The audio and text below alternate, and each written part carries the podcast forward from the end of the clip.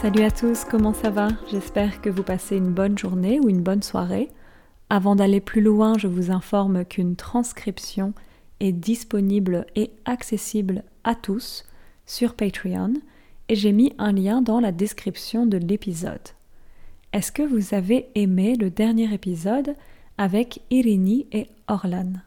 J'ai eu quelques retours ou feedback sur cet épisode et vous êtes plusieurs à m'avoir dit que cet épisode était très intéressant et que c'était un bon challenge parce que c'était pas toujours facile. Aujourd'hui, on va parler d'un sujet très important, on va parler de l'abolition de la peine de mort en France. La peine de mort, c'est death penalty. Surtout, restez bien jusqu'à la fin, stay until the end, restez bien jusqu'à la fin, car je ferai une version à vitesse normale de tout ce que j'ai dit. So I'll repeat everything that I said faster. Et au milieu de l'épisode, je vous parlerai d'un de mes films préférés et d'un ou d'une de mes artistes musicaux préférés. I did this last time. I told you about one of my favorite movies. I made you guess it actually. And I've also told you about one of my favorite music artists. So I'll do this again today. Alors, la peine de mort, elle a existé dans beaucoup de pays et elle existe encore aujourd'hui dans beaucoup de pays. Il y a des pays qui ont aboli la peine de mort il y a bien longtemps et d'autres plus récemment. Le premier État en Europe, the first state, le premier État en Europe qui a aboli la peine de mort, c'est la Toscane. La Toscane aujourd'hui, elle se trouve en Italie et elle a aboli la peine de mort en 1786. 1786, en 1786. En France, il faudra attendre beaucoup plus longtemps. Il faudra attendre we will need to wait. Il faudra attendre beaucoup plus longtemps avant l'abolition de la peine de mort. En 1791, 1791, en 1791, deux ans après la Révolution française, l'Assemblée commence à débattre de la question de la peine de mort. Plusieurs écrivains, writers, plusieurs écrivains et hommes politiques français critiquent la peine de mort. Ils considèrent que c'est un acte immoral. En France, comme dans la plupart des pays, il était et il est toujours interdit, it was and it's still forbidden, il était et il est toujours interdit pour la population de tuer, mais l'autorité pouvait tuer légalement. Les opposants à la peine de mort considèrent aussi que c'est un acte de vengeance et pas un acte de justice. Parmi les écrivains, among the writers, parmi les écrivains qui critiquaient la peine de mort, il y avait Victor Hugo. Victor Hugo, j'imagine que vous le connaissez. C'était un grand écrivain et poète du romantisme. Est-ce que vous connaissez le romantisme, romanticism en anglais? Le romantisme, c'était un mouvement intellectuel et artistique qui est né en Europe, was born in Europe, qui est né en Europe vers la fin du XVIIIe siècle. Le romantisme, il se concentre, it focuses, le romantisme, il se concentre sur les émotions et sur la nature, plutôt que, rather than, plutôt que sur la raison, la science et l'industrialisation. Donc Victor Hugo, c'était un écrivain et un poète romantique. Il a écrit beaucoup de romans, un roman c'est un novel, il a écrit beaucoup de romans très connus, comme Les Misérables ou encore Notre-Dame de Paris. Il est considéré comme un des plus grands écrivains de la langue française et il était aussi très engagé politiquement et notamment il était contre la peine de mort. En 1848, in 1848, en 1848, démarre un nouveau débat pour abolir la peine de mort. Victor Hugo s'engage du côté des abolitionnistes. Les abolitionnistes, ce sont ceux qui soutiennent l'abolition de la peine de mort et il prononce un discours à l'Assemblée. Un discours, c'est a speech. Il prononce un discours à l'Assemblée. Je vous lis un petit passage de ce discours. Qu'est-ce que la peine de mort? La peine de mort est le signe spécial et éternel de la barbarie. Partout où la peine de mort est prodiguée, la barbarie domine. Partout où la peine de mort est rare, la civilisation règne. Est-ce que vous avez compris? Partout où la peine de mort est prodiguée, c'est wherever the death penalty is imposed. Je vous lis à nouveau le petit passage. Qu'est-ce que la peine de mort? La peine de mort est le signe spécial et éternel de la barbarie. Partout où la peine de mort est prodiguée, la barbarie domine. Partout où la peine de mort est rare, la civilisation règne. À l'inverse, à l'opposé, ceux qui soutiennent, those who support, ceux qui soutiennent la peine de mort, ceux qui sont pour la peine de mort, considèrent que la peine de mort est nécessaire pour montrer l'exemple et dissuader la population de commettre des crimes. Au final, il y a un vote à l'Assemblée et l'abolition de la peine de mort est rejetée. À la grande déception, la déception c'est disappointment, à la grande déception des abolitionnistes dont Victor Hugo. Une des raisons de ce rejet, c'est qu'en 1848, l'Assemblée était très conservatrice. Il y avait beaucoup de députés conservateurs et il y avait aussi beaucoup de crimes en France, surtout à Paris. Donc, l'Assemblée ne voulait pas abolir la peine de mort. Au début du XXe siècle, at the beginning of the 20th century, au début du XXe siècle, le nombre de condamnés à la peine de mort a beaucoup diminué et le président gracie les condamnés. Le président gracie, qu'est-ce que ça veut dire? Gracie, ça vient du verbe gracier. En anglais, on dit to pardon. En fait, le président de la République en France, il a ce qu'on appelle le droit de grâce. Le droit, c'est the right. Il a le droit de grâce. Le droit de grâce, ça permet au président de réduire ou d'annuler la peine d'un condamné.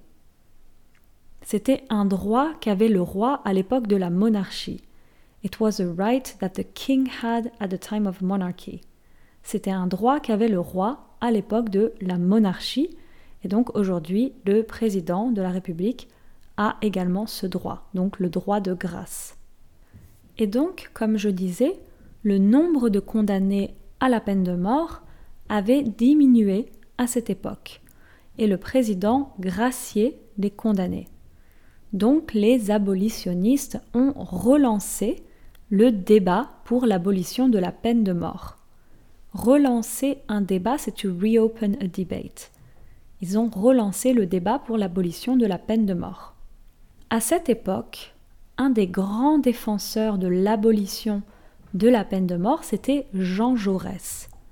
Est-ce que vous avez déjà entendu parler de Jean Jaurès? Jean Jaurès est aussi une grande figure de l'histoire de France. Jean Jaurès, il a participé à la création du Parti socialiste. Do you remember the Parti socialiste? I told you about this party uh, when I did an episode on the presidential candidates. It's a political party that is still existing today. Donc Jean Jaurès, il a participé à la création du Parti socialiste et il a fondé un quotidien qui s'appelle L'Humanité. Vous vous souvenez ce que c'est un quotidien? Do you remember? Est-ce que vous vous souvenez ce que c'est un quotidien?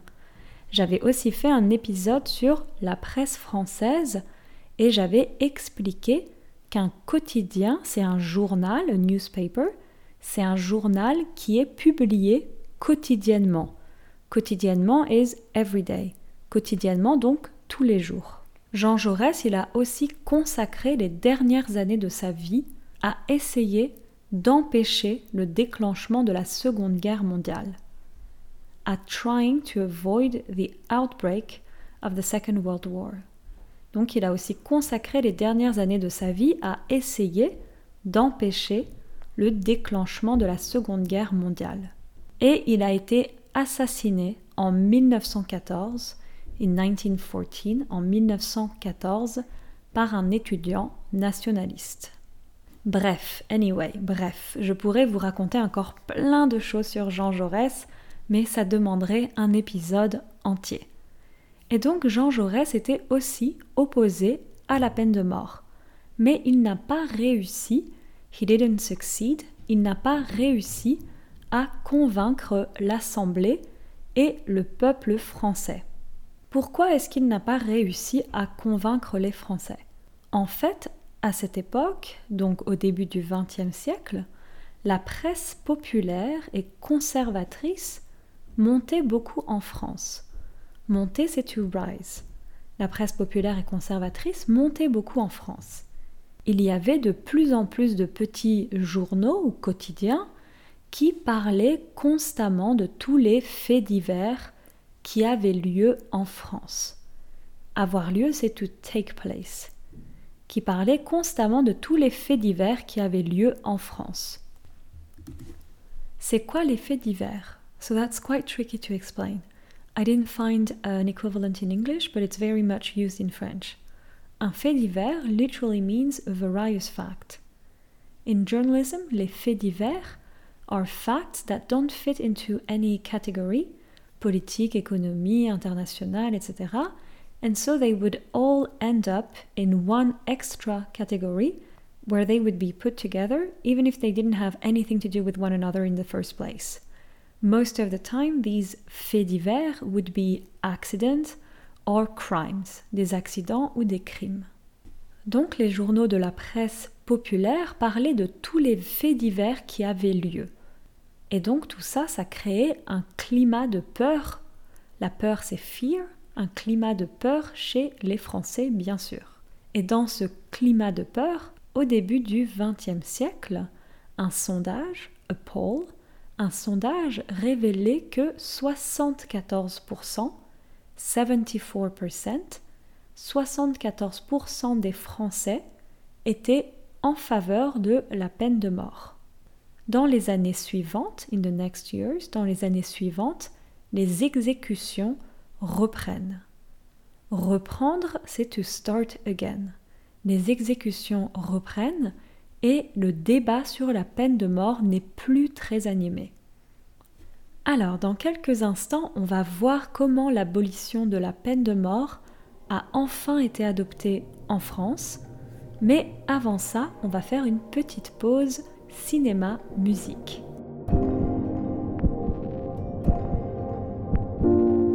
Comme la dernière fois, je vais essayer de vous faire deviner mon film du jour. Vous faire deviner, c'est to make you guess. Comme la dernière fois, je vais essayer de vous faire deviner mon film du jour. Alors, c'est un film en noir et blanc, c'est un vieux film qui est sorti en 1957. Quand on dit un film est sorti, c'est a movie was released. Donc c'est un vieux film qui est sorti en 1957. C'est un film américain et l'histoire se passe aux États-Unis. Et dans le film, un jeune homme sera potentiellement condamné à mort. Je reste dans la thématique. And it's not a spoil, it's in the synopsis. Est-ce que ça vous dit quelque chose? Le réalisateur du film s'appelle Sidney Lumet et un des acteurs principaux du film s'appelle Henri Fonda. Et il joue le membre d'un jury de 12 personnes. Vous avez deviné, je parlais du film 12 Angry Men. En français, 12 hommes en colère. Être en colère, ça veut dire to be angry. Donc 12 hommes en colère. C'est un très beau film, très puissant, very powerful. C'est un film très puissant qui fait beaucoup réfléchir. That makes you think a lot, qui fait beaucoup réfléchir. To tell you an anecdote, when I watched this movie, I was with some friends and we were thinking, do we really want to watch a black and white movie, un film en noir et blanc from the 50s, des années 50? But then we watched it and at the end we all said, This movie was incredible and we were into the movie from beginning to end. Donc je vous conseille vraiment vraiment ce film 12 hommes en colère ou donc 12 Angry Men. Alors maintenant pour la musique. Je vais vous parler d'un morceau de musique a piece of music, d'un morceau de musique qui a été chanté, chanté c'est to sing, qui a été chanté par un duo, par deux artistes qui sont français. Le premier, c'est un des plus grands artistes de la chanson française. Il était auteur, compositeur, interprète. Auteur, compositeur, interprète, c'est singer-songwriter. Il était auteur, compositeur, interprète, mais il était aussi écrivain, acteur, peintre, painter, peintre et encore plein d'autres choses. Je dis il était, I say he was, je dis il était parce qu'il est décédé dans les années 90. He passed away in the 90s. Il est décédé dans les années 90. Il était très provocateur dans ses textes et il y a souvent eu des polémiques autour de ses chansons. Il a écrit plus de 550 chansons et il a connu un énorme succès en France, mais aussi à l'international, avec des morceaux comme Je t'aime, moi non plus. I love you, neither do I. Je t'aime, moi non plus. Et l'autre artiste de ce duo, c'est une chanteuse, actrice, mannequin, model, mannequin, qui a été une star mondiale et un symbole de l'émancipation des femmes dans les années 60. Elle a tourné avec des grands cinéastes. Elle a tourné donc she shot. Par exemple, un tournage d'un film, c'est a film shoot. Donc elle a tourné avec des grands cinéastes comme Jean-Luc Godard ou encore Henri-Georges Clouzot. Est-ce que vous avez deviné? Je parlais de Serge Gainsbourg et de Brigitte Bardot. Et la chanson qu'ils ont chantée en duo s'appelle Bonnie and Clyde. Donc c'est une chanson qui parle du célèbre duo de criminels américains Bonnie et Clyde. Cette chanson, Bonnie and Clyde, c'est une de mes chansons françaises préférées. Dans la description de l'épisode, je vous ai mis un lien Spotify avec une playlist. I've put the song that I told you about last time, and I'm going to put Bonnie and Clyde and a few other songs from Gainsbourg that I really like. So I'm going to make a little playlist of all the songs that I suggest. Et je me suis dit aussi que ce serait intéressant de vous aider à comprendre les paroles. Les paroles, c'est the lyrics, les paroles de Bonnie et Clyde. Et donc j'ai fait un épisode bonus pour tous mes Patreons où j'explique les paroles de Bonnie and Clyde. J'espère que ça va vous plaire. I hope you'll like it. J'espère que ça va vous plaire. Je pense que c'est un très bon moyen d'apprendre du vocabulaire. So in this episode, in this bonus episode for Patreons, I explain the lyrics, I explain the vocabulary, the sentences, certain phrases, expressions. Donc je pense que ça peut vraiment être, comme je disais, un bon moyen d'apprendre beaucoup de choses. Alors, revenons à notre sujet du jour, la peine de mort. Donc, au début du XXe siècle, les Français étaient en majorité en faveur de la peine de mort. Et le débat sur la peine de mort n'était plus très animé. Bien plus tard, en 1981, il y a 40 ans, 40 years ago, donc in 1981, Bien plus tard, en 1981, il y a 40 ans, François Mitterrand est élu président de la République. Il est élu, donc he elected. François Mitterrand est élu président de la République. François Mitterrand fait partie du Parti socialiste, un parti de gauche. Et l'abolition de la peine de mort faisait partie de son programme pendant la campagne présidentielle même si, even if, même si l'opinion publique était encore en majorité en faveur de la peine de mort. En 1981, encore 61%, 61%, encore 61% de la population française était en faveur de la peine de mort.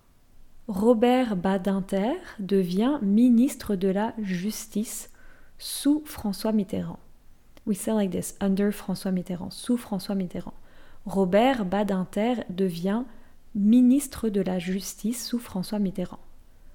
Robert Badinter, c'est encore une autre grande figure de l'histoire de France. Il est connu pour avoir fortement, strongly, pour avoir fortement défendu l'abolition de la peine de mort. En 1981, Robert Badinter fait une proposition de loi. Une proposition de loi, c'est a bill. Il fait une proposition de loi pour abolir la peine de mort. J'ai l'honneur, au nom du gouvernement de la République, de demander à l'Assemblée nationale l'abolition de la peine de mort en France. Et je voudrais vous faire écouter un autre extrait de ce discours, un autre passage de ce discours. Ça va pas être très facile, ça va pas être très simple à comprendre, mais ne vous inquiétez pas, don't worry. Ne vous inquiétez pas, on va décrypter ce passage ensemble juste après. Ceux qui veulent une justice qui tue, ceux-là sont animés par une double conviction. La première est qu'il existe des hommes totalement coupables c'est-à-dire des hommes totalement responsables de leurs actes. Et la deuxième, c'est qu'il peut y avoir une justice sûre de son infaillibilité, au point de dire que celui-là peut vivre et que celui-là doit mourir. Donc Robert Badinter, il a dit Ceux qui veulent une justice qui tue, want a justice that kills, ceux qui veulent une justice qui tue, ceux-là, donc those or those here, ceux-là sont animés par une double conviction qu'il existe des hommes totalement coupables. So here he shows two convictions that animate these people who are for justice that kills. So first, qu'il existe des hommes totalement coupables, c'est-à-dire des hommes totalement responsables de leurs actes, So here I guess you can understand. And second conviction, et qu'il peut y avoir une justice sûre de son infaillibilité. L'infaillibilité, en anglais, c'est infallibility. Donc, et qu'il peut y avoir une justice sûre de son infaillibilité au point de dire so much that it can say, au point de dire que celui-là peut vivre, that this one can live, et que celui-là doit mourir, and that this one must die. Donc je vous relis la phrase. Ceux qui veulent une justice qui tue, ceux-là sont animés par une double conviction qu'il existe des hommes totalement coupables, c'est-à-dire des hommes totalement responsables de leurs actes, et qu'il peut y avoir une justice sûre de son infaillibilité, au point de dire que celui-là peut vivre et que celui-là doit mourir. Voilà, à méditer. En français, on dit comme ça à méditer, to meditate to be meditated. Quelques jours plus tard, le 18 septembre 1981, l'Assemblée nationale vote l'abolition de la peine de mort en France.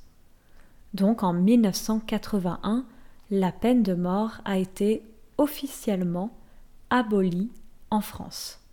Le dernier condamné à mort en France aura été exécuté en 1977. In 1977. Le dernier condamné à mort en France aura été exécuté en 1977 à la guillotine.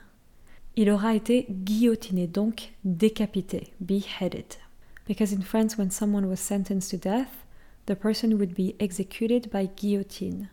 Maybe you heard about la guillotine because that's how Louis XVI, the King Louis XVI, and Marie Antoinette were executed after the French Revolution. They were beheaded by guillotine, and it was still the way that people were executed in France until the 70s. Donc le dernier condamné à mort en France aura été exécuté en 1977 à la guillotine. Il aura été guillotiné, donc décapité. Donc c'est la dernière personne à avoir été exécutée avant l'abolition de la peine de mort. Aujourd'hui, la peine de mort existe encore dans beaucoup de pays, même si beaucoup d'études scientifiques ont montré que la peine de mort ne baisse pas le nombre de crimes. Baisser donc to decrease. La peine de mort ne baisse pas le nombre de crimes. En 2020, in 2020, en 2020, il y a eu au moins 483 personnes qui ont été exécutées. Une des grandes critiques par rapport à la peine de mort, c'est que la peine de mort est irrévocable. Irrevocable. C'est que la peine de mort est irrévocable. De temps en temps, on entend parler d'erreurs judiciaires, des femmes ou des hommes qui sont innocentés après avoir passé, after spending, après avoir passé beaucoup d'années en prison.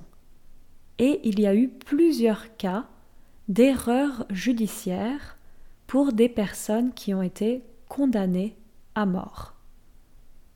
Dans beaucoup de cas aussi, les accusés avouent des crimes, confess crimes, avouent des crimes sous la torture. Selon Amnesty International, according to, selon Amnesty International, en 2019, 18 prisonniers condamnés à mort ont été innocentés. Aux États-Unis, jusqu'à aujourd'hui, 186 condamnés à mort ont été innocentés.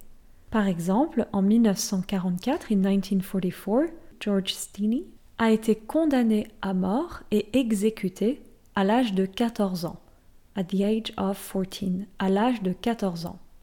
Bien plus tard, much later, bien plus tard, l'enquête a été rouverte, the case was reopened, l'enquête a été rouverte et George Steeny a été innocenté mais à ce moment-là, il avait déjà été exécuté. C'est un exemple parmi d'autres, bien sûr. Voilà, c'est un sujet qui n'est pas facile, mais j'espère que ça vous a intéressé. Et maintenant, je vais vous faire un résumé de tout ce que j'ai dit en parlant à vitesse normale, donc plus rapidement. Alors aujourd'hui, on a parlé de l'abolition de la peine de mort. Comme je disais, la peine de mort, elle a existé dans beaucoup de pays et elle existe encore dans beaucoup de pays. Et euh, le premier État en Europe qui a aboli la peine de mort, c'est la Toscane. La Toscane, donc, elle a aboli la peine de mort en 1786. En France, ça a été bien plus tard, c'est bien plus tard qu'on a aboli la peine de mort. Donc en 1791, deux ans après la Révolution française, l'Assemblée commence à débattre euh, sur la question de la peine de mort. Comme j'expliquais, il y a plusieurs écrivains, il y a plusieurs hommes politiques français qui critiquaient la peine de mort parce qu'ils considéraient que c'était un acte immoral. Donc euh, c'est immoral de plusieurs manières. Par exemple, en France, comme dans la plupart des pays, euh, il était euh, interdit, et il est toujours interdit pour la population de tuer, mais donc l'autorité pouvait tuer légalement. Les opposants à la peine de mort, ils considéraient aussi que c'était un acte de vengeance et pas un acte de justice. Parmi ces écrivains qui critiquaient la peine de mort, il y avait Victor Hugo. Victor Hugo, donc, comme j'expliquais, c'était un grand écrivain et un poète du romantisme. Euh, donc le romantisme, c'était euh, un mouvement intellectuel et artistique qui est né en Europe vers la fin du XVIIIe siècle. Le romantisme, il se concentre sur les émotions, euh, sur une idéalisation de la nature, plutôt que sur la raison, la science et l'industrialisation. Donc c'est une manière beaucoup moins rationnelle d'approcher les choses. Victor Hugo, c'est un écrivain et poète romantique qui a écrit beaucoup de grands romans comme par exemple Les Misérables ou encore Notre-Dame de Paris. Et il est considéré aujourd'hui comme un des plus grands écrivains de l'histoire de la langue française. Et Victor Hugo, il était aussi très engagé euh, sur le plan politique, notamment il était fortement opposé à la peine de mort. En 1848, il y a un nouveau débat euh, pour abolir la peine de mort qui est lancé, et Victor Hugo, il s'engage du côté des abolitionnistes, donc ceux qui soutiennent l'abolition de la peine de mort. Et il a prononcé un discours à l'Assemblée, euh, donc je vais vous le relire plus rapidement. Qu'est-ce que la peine de mort? La peine de mort est le signe spécial et éternel de la barbarie. Partout où la peine de mort est prodiguée, la barbarie domine. Partout où la peine de mort est rare, la civilisation règne. A l'inverse, ceux qui soutiennent la peine de mort euh, il considère que la peine de mort est nécessaire pour montrer l'exemple, pour dissuader la population de commettre des crimes. Au final, il y a eu un vote à l'Assemblée, euh, mais l'abolition n'a pas été adoptée. Elle a été rejetée, et donc, comme je disais, c'était à la grande déception des abolitionnistes comme Victor Hugo. Une des raisons pourquoi l'abolition a été rejetée, c'est qu'en 1848, euh, l'Assemblée, elle était très conservatrice. Il y avait beaucoup de députés conservateurs et il y avait aussi beaucoup de crimes en France, particulièrement à Paris. Donc l'Assemblée ne voulait pas abolir la peine de mort à cette période. Plus tard, au début euh, du XXe siècle, le nombre de condamnés à la peine de mort a beaucoup diminué et le président gracie les condamnés. Comme j'expliquais, gracie, ça vient de, du verbe gracier, et donc en fait, euh, le président de la République en France, il a le droit de grâce. Il a le droit de gracier des condamnés. Ça veut dire qu'il peut réduire euh, ou annuler la peine d'un condamné. C'était un droit qu'avait euh, le roi à l'époque de la monarchie. Donc le nombre de condamnés à la peine de mort avait diminué à cette époque. Le président graciait les condamnés. Et donc les abolitionnistes se sont dit que c'était parfait, c'était le bon moment, le bon timing pour relancer le débat pour l'abolition de la peine de mort. À cette époque, un des grands défenseurs de l'abolition de la peine de mort, c'était Jean Jaurès. Comme je disais, Jean Jaurès, c'était une grande figure aussi de l'histoire de France. Il a participé à la création du Parti socialiste, il a fondé euh, un quotidien qui s'appelle L'Humanité et qui existe encore aujourd'hui. Et comme j'expliquais, donc, un quotidien, c'est un journal euh, qui est publié quotidiennement, donc tous les jours. Jean Jaurès, il a aussi consacré les dernières années de sa vie euh, à essayer d'empêcher le déclenchement de la Seconde Guerre mondiale. Mais il a été assassiné en 1914, donc au début euh, de la Seconde Guerre mondiale, par un étudiant nationaliste. Donc Jean Jaurès, il était euh, fortement aussi opposé à la peine de mort, mais il n'a pas réussi à convaincre l'Assemblée et le peuple français. Comme j'expliquais à cette époque, au début du XXe siècle, la presse populaire et conservatrice montait beaucoup en France. Il y avait de plus en plus de petits journaux qui parlaient constamment de tous les faits divers qui avaient lieu en France. Et j'expliquais, euh, les faits divers, ce sont donc des faits euh, qui ne rentrent dans aucune catégorie, comme la catégorie politique, économique, euh, internationale, nationale, etc. C'était donc des faits qu'on présentait dans une autre rubrique ou dans une autre catégorie et qu'on mettait un peu ensemble, même s'ils n'avaient pas forcément de lien entre eux. Et ces faits divers, c'était surtout des accidents ou des crimes. Donc les journaux de la presse populaire parlaient de tous ces faits divers, donc beaucoup de crimes qui avaient lieu en France. Tout ça, bien sûr, ça créait un climat euh, d'anxiété, un, climat de, de peur chez les Français. Et donc dans ce climat de peur, au début du XXe siècle, un sondage a révélé que 74% des Français étaient en faveur de la peine de mort. Dans les années suivantes, les exécutions reprennent et le débat sur la peine de mort n'est plus très animé.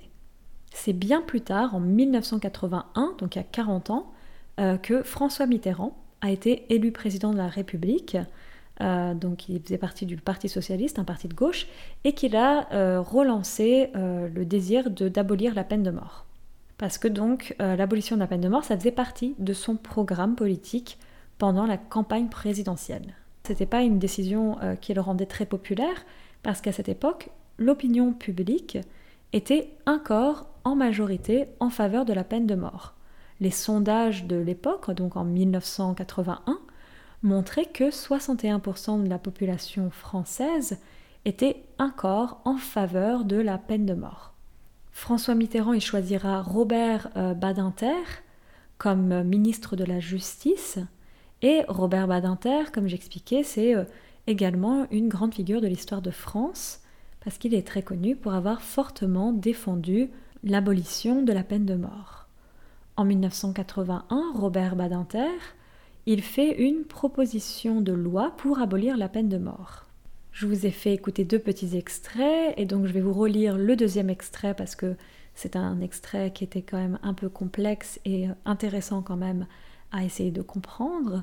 Robert Badinter, il disait Ceux qui veulent une justice qui tue, ceux-là sont animés par une double conviction qu'il existe des hommes totalement coupables, c'est-à-dire des hommes totalement responsables de leurs actes, et qu'il peut y avoir une justice sûre de son infaillibilité, au point de dire que celui-là peut vivre et que celui-là doit mourir. Quelques jours plus tard, donc le 18 septembre 1981, l'Assemblée nationale vote l'abolition de la peine de mort. La peine de mort est officiellement abolie et comme je disais, le dernier prisonnier qui a été condamné euh, à mort, qui a été exécuté en France, il aura été exécuté en 1977 à la guillotine, donc décapité. J'expliquais que euh, aujourd'hui la peine de mort existe encore dans beaucoup de pays, même si euh, beaucoup d'études scientifiques ont montré que la peine de mort ne baisse pas le nombre de crimes. Et je disais que apparemment dans plusieurs pays, c'est même l'effet inverse qui a été observé. En 2020, il y a au moins 483 personnes qui ont été exécutées. Et euh, bien sûr, une des grandes critiques euh, contre la peine de mort, c'est que la peine de mort est irrévocable. On ne peut pas revenir en arrière. De temps en temps, on entend parler d'erreurs judiciaires, des hommes ou des femmes qui sont innocentés après avoir passé beaucoup d'années en prison, et euh, c'est également le cas pour des condamnés à mort. Il y a eu plusieurs cas d'erreurs judiciaires pour des personnes qui ont été condamnées à mort donc qui ont été condamnées à mort et après elles ont été innocentées. Dans beaucoup de cas également, les accusés avouent des crimes sous la torture. Selon Amnesty International, en 2019, 18 prisonniers condamnés à mort ont été innocentés. Aux États-Unis, jusqu'à aujourd'hui, c'est 186 condamnés à mort qui ont été innocentés. Et je donnais l'exemple de George Stinney en 1944 qui a été condamné à mort et exécuté à l'âge de 14 ans et euh, bien plus tard, l'enquête a été rouverte et Georges Tigney a été innocenté. Mais bien sûr, à ce moment-là, il avait déjà été exécuté depuis longtemps. Voilà, j'espère que c'était pas trop compliqué, trop lourd comme sujet. C'est un sujet qui est pas qui est pas très facile, euh, mais je pense que c'est un sujet quand même assez important. Et euh, j'espère que ça vous a plu. Je vous dis à la prochaine. Ciao ciao